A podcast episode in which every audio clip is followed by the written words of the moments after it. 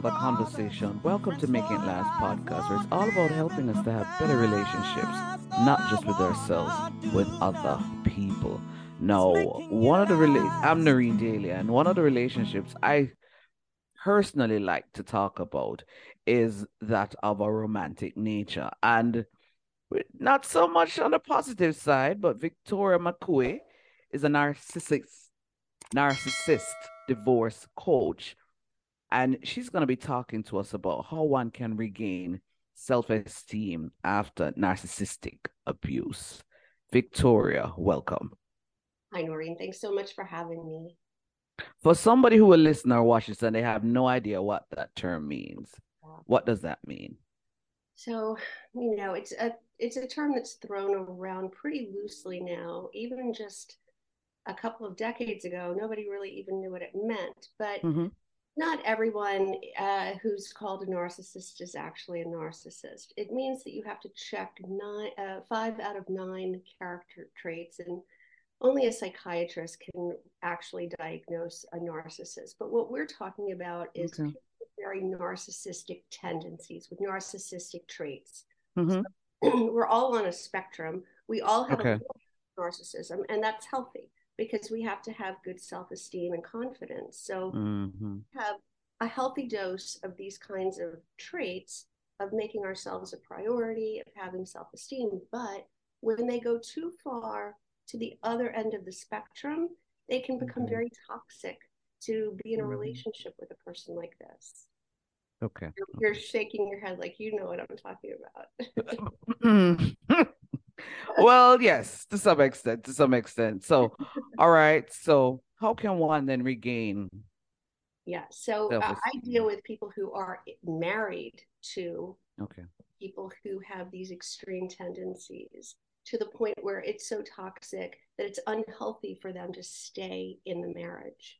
Um, you know, it can be very abusive, and it's termed narcissistic abuse because even if it's not physical abuse, which sometimes it can be, but even if it's not, it's the level of emotional and psychological abuse, verbal abuse, um, intimidation, control.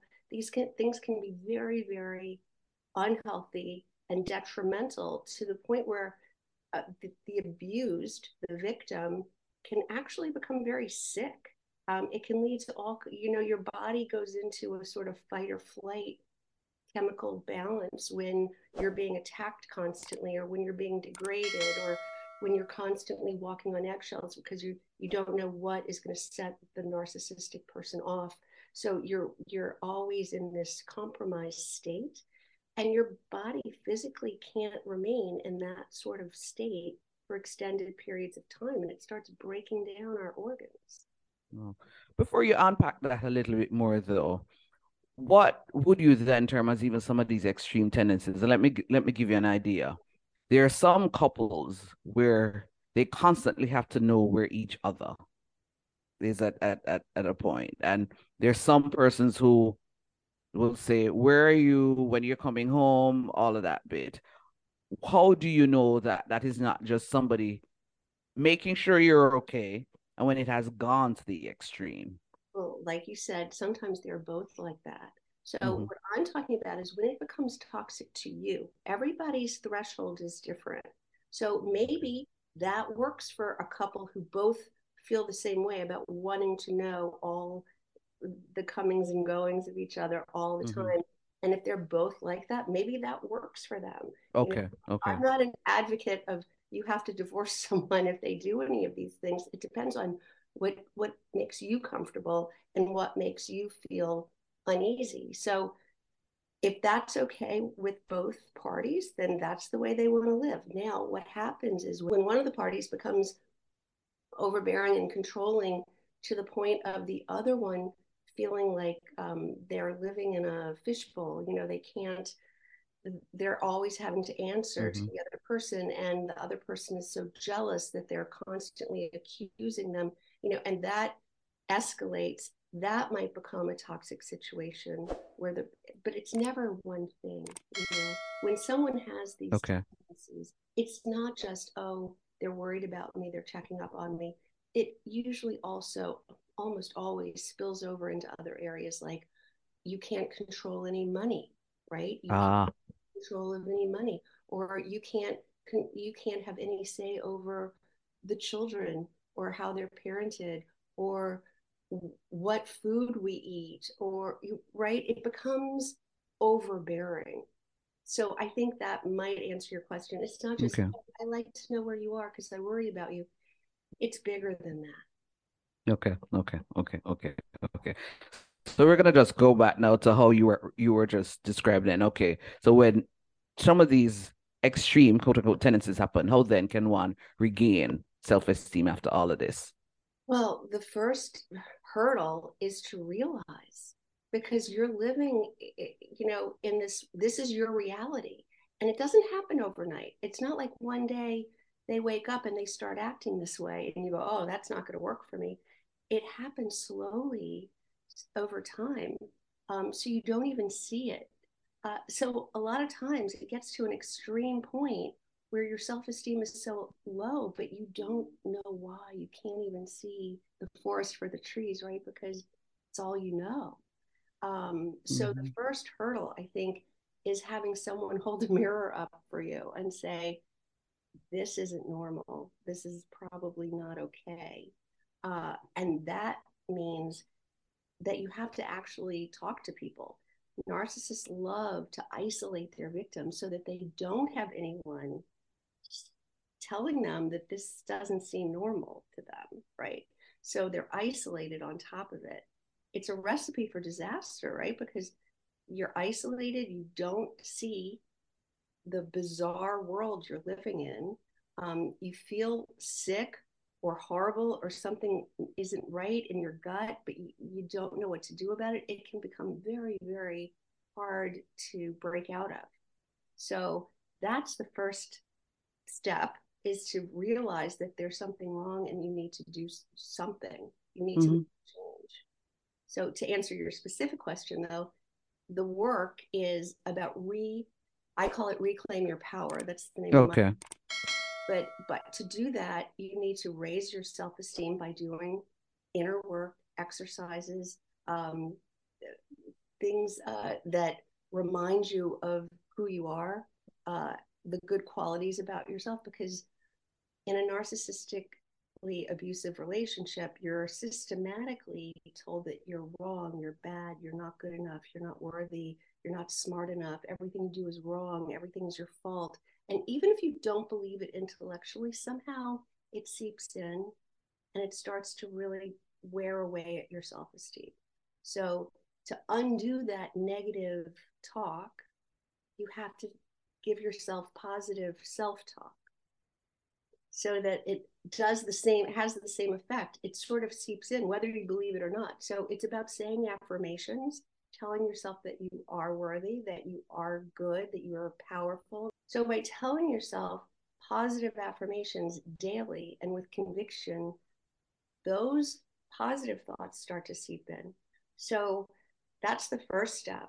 And then there are other things you can do like recognize the abuse and learn to put up shields to protect yourself from it, to recognize it as abuse and not real, not reality, to try to define what's real and what's not, what the narcissist is saying to you, what part of it might be real and what part of it is just his made or her made up narrative. Um, so that's what we do in my coaching program. We work on all these tools that it that are necessary to rebuild your self esteem and to raise your confidence so that you can make boundaries. Hmm. And then the goal, you know, it's not easy just to divorce a person when you're so compromised. You know, you're not strong enough to think that you can do it. So it's about getting that self esteem so that you can make those big decisions from a place of strength instead of from a place of fear. I'm Victoria McCooey, narcissist divorce coach. We're going to take a short break to get a word from our partners. Making it last is all I care to do. You loving me. I loving you. Mothers and fathers, husbands and wives. Lando Language Institute was created to meet your language and communication needs. All of our packages were created just for you. We are passionate about language and dedicated to your success. We offer the CSEC English program, the Study Body program, the Get Ahead with English program, and the Business Communication program. Contact us at 767 285 0938 or email us at landolanguage at gmail.com. Because the real question is, how can we help you?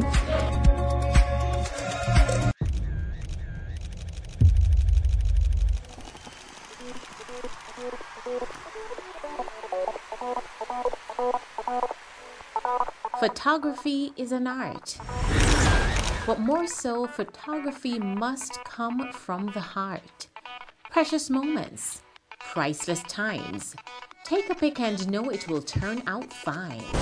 BMC Photography JA. Beautiful moments captured. Let's go.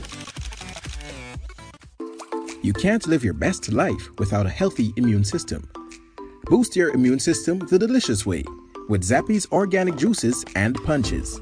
Made from local produce with zero added sugar, our juices cleanse and revitalize your body as they boost your natural immunity.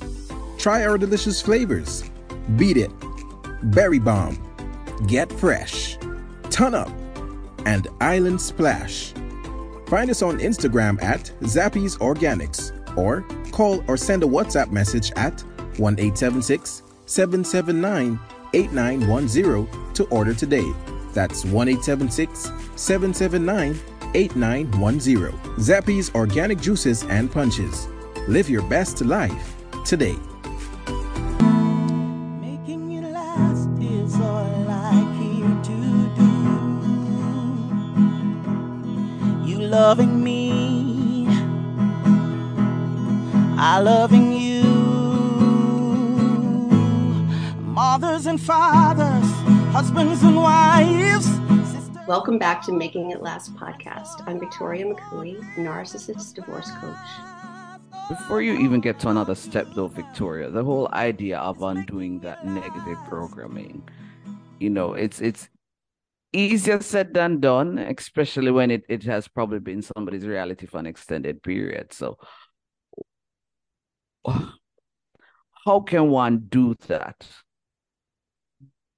Well, it doesn't just like the the negative talk didn't seep in overnight. You know, you didn't believe it on day one. It took months, maybe Mhm, years, Years. of mhm. this to get to to you to this place. So will this take a, t- a chunk of time? Hopefully, not as long as it took to get you here. But when you make it your priority, I mean, you know, all change starts with a decision, right? True. You have to decide that this is your priority. You, you, and that's the hardest step is recognizing and, and deciding to take action. So once you set your mind to, I, I was in the same place, so I, I know how hard it is to come to that decision because you're so weakened you're so frail. You're so emotionally frail that it's you just don't believe. I remember the feeling um, when i was there. I, I said it was like waking up and seeing a tidal wave coming at you. It was like it was so big and so powerful and there's no hope of getting over it that why even get out of bed you know? It was just too much. So i know how these people feel. And somehow when it's when you're at the rock bottom when you're just like there is no alternative. Staying is not an option. Like Mhm. staying in this place where i am. I don't mean staying in the marriage. I mean staying put in this weakened state where you feel like you have no control and you're totally devastated. Then it's like what's the alternative? You have to start making changes that aren't comfortable that are scary. But it's not as scary as staying where you are Mhm. Tell us another step. What's another step? Mhm. well, the hard part is not letting the abuse in. Now, it would be great if you could just leave, physically leave the situation. That's not always possible if you have Mhm. children um, or financial reasons or whatever. Maybe you have to stay in under the same roof. It's really hard. Uh, that's the worst part when you're trying to heal and it's constantly in your face Mhm. and the more you don't react the more you are not being victimized the worse the abuse gets because they're not getting the satisfaction of that outcome right by seeing you Hmm. So then it has to escalate so it, it becomes a really tricky place to be uh, so it's about your mindset uh, you know, when I'm working with my clients, I try to tell them now, if I were in the room with your husband, uh, just because most of my clients are women, I'm not saying that there are not men who suffer the same situation. the same. Mhm. But uh, if I were in the room with your husband and he said these things to me, what do you think my reaction would be? Nothing, because I don't have that open wound. like I don't care. I don't. He means nothing to me. I'm not upset. He can tell me I'm ugly, I'm worthless, I'm stupid. I don't believe him, right?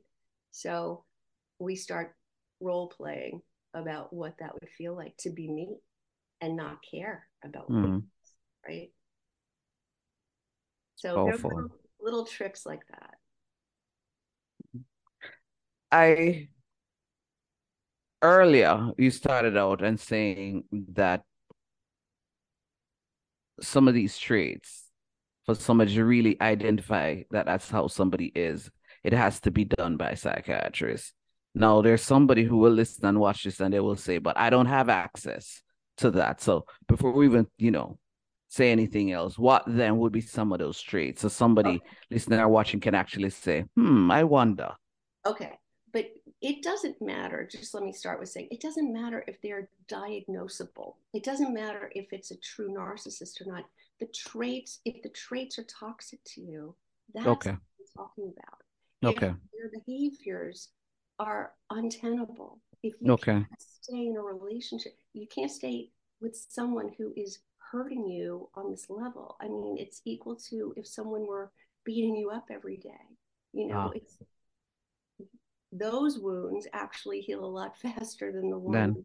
that you're getting emotionally and psychologically. That is true. So that's just saying that it doesn't matter if they're diagnosable, but I will tell you the traits are a lack of empathy. That's the biggest one. They Mhm. Cannot, and there's no drug and there's no therapy. this is just how they are. Now there's some research that's showing it may even be in their DNA, but Wow. I don't know enough about that to even comment, but there's research around that. They cannot imagine, put themselves in someone else's shoes. They cannot imagine how somebody else might feel. So, this is why they can um, use their children as pawns. And we, we can't believe it. We're like, how can you do that? How can you use your own children like that and hurt them so emotionally? Like, but they can't they can't care they can't understand that somebody else could hurt they don't understand that it's it's hard to wrap your brain around right but Wow. zero empathy also a sense of entitlement they truly believe that they're better and more worthy than anyone else that they deserve special treatment that they deserve the best of everything that they deserve to be held in high regard you know that they should get the first piece of cake and they should get on the plane first and they should and um, for no apparent reason right? Just that they truly think they're special. Mhm. uh, they have trouble uh, managing their emotions. They're sort of like a toddler right? They're emotionally stunted at a young developmental age so they rage. They have meltdowns like a toddler would that you know, and I tell people when they get so scared and so upset about the raging, we talk about seeing them like they are a toddler, as if they're three years old. So if your three year old had a meltdown and threw himself on the floor and was raging, you wouldn't be mad at them that he can't do any better, right? Right. That's like what three year olds do. So you kind of wait it out, wait for them to get over their tantrum. Same. you know, you can't get mad. It's like, well, that's that's what narcissists do. That's his that's the best he can do. He can't do any better. So that, that that that that's for want of a better word, that's scary. That's scary, but it is what it is. But as as we're wrapping up, you've you've said a lot. And and one of the things that is one of my takeaways from this conversation is the whole idea of really just changing the mindset. But if if if all you said flew over somebody's head, you know, figuratively speaking, what's the one idea you'd want them to say, hey, if you got nothing else, this is it that I want you to leave with? What would that be in terms of just how to regain? that you that everyone deserves to be happy and healthy. You know, your self esteem after narcissistic abuse. Yeah. That no matter what anyone else tells you, you can't believe that you're not worthy of having a happy life. Love that. Excellent note to end on. Thank you so much for sharing, Victoria. My pleasure. Thanks for having me. This was Making It Last podcast. It's all about helping us to have better relationships, not just with ourselves, with other people. I'm Noreen Daly. Until next time. You loving me, I loving you.